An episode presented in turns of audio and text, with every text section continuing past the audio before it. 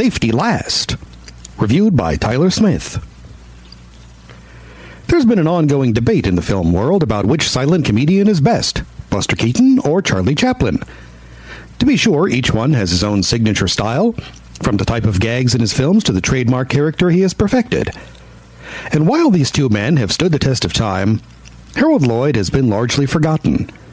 A comedian whose character and style was just as distinct as those of the other two, Lloyd was immensely popular in the 1920s, outselling Chaplin and Keaton by a significant margin. So why has he been forgotten?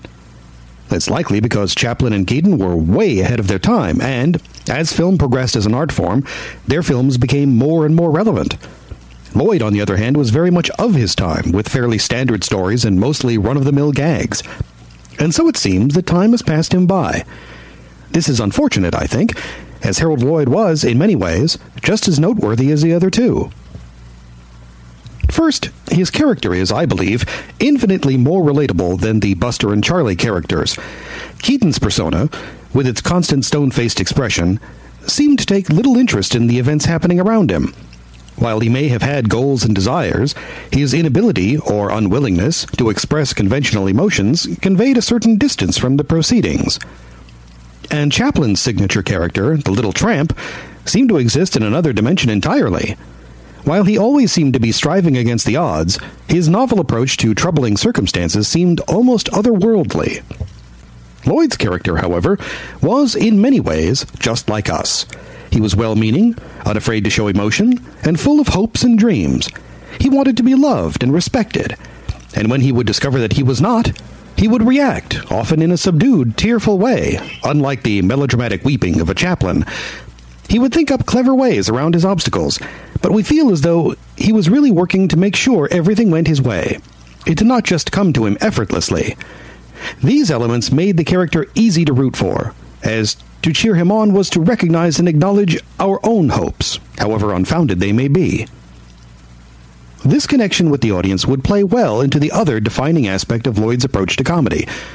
Like most comedians of his time, Lloyd learned the basics about what made people laugh misunderstandings, pratfalls, goofy reactions.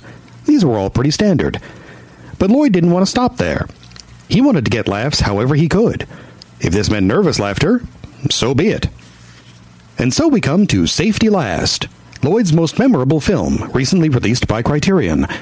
In it, he plays his usual earnest go getter, a young man attempting to impress the woman he loves through professional success. He winds up working for a store in New York, a store that is looking for a way to bring in new customers. They need a publicity stunt of some kind. Harold happens across a human fly, a man who gets his kicks by climbing up the sides of skyscrapers. Harold and the Fly hatch a scheme in which Harold announces that he will climb up the building which houses his store. He will climb up one story on his own, then switch places with the human fly, who will go the rest of the way, disguised as Harold. As he climbs higher and higher, the crowd will gather in front of the store.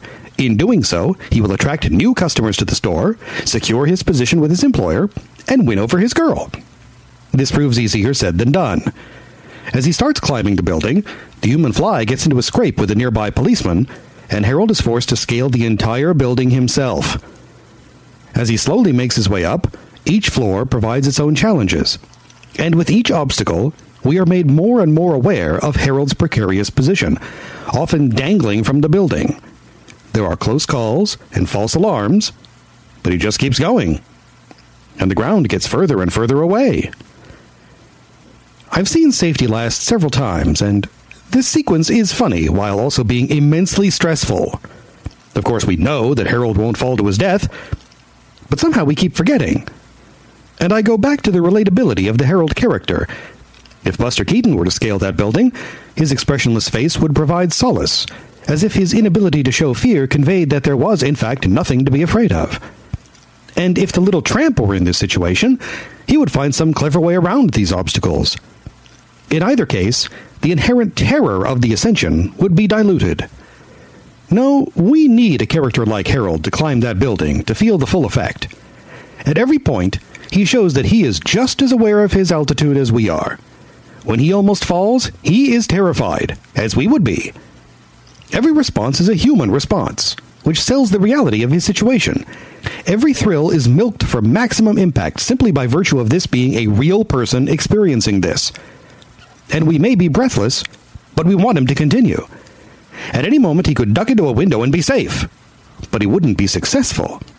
And we want him to succeed because if this meek, vulnerable young man can do this, then surely we can overcome our daily obstacles. It is this substitution, this casual pathos, that makes Safety Last and Harold Lloyd in general such a successful comedian. By creating a character that we can connect with, Lloyd sells the reality of any comic circumstance, no matter how strange or frightening. And the laughs come from nervousness or surprise or relief.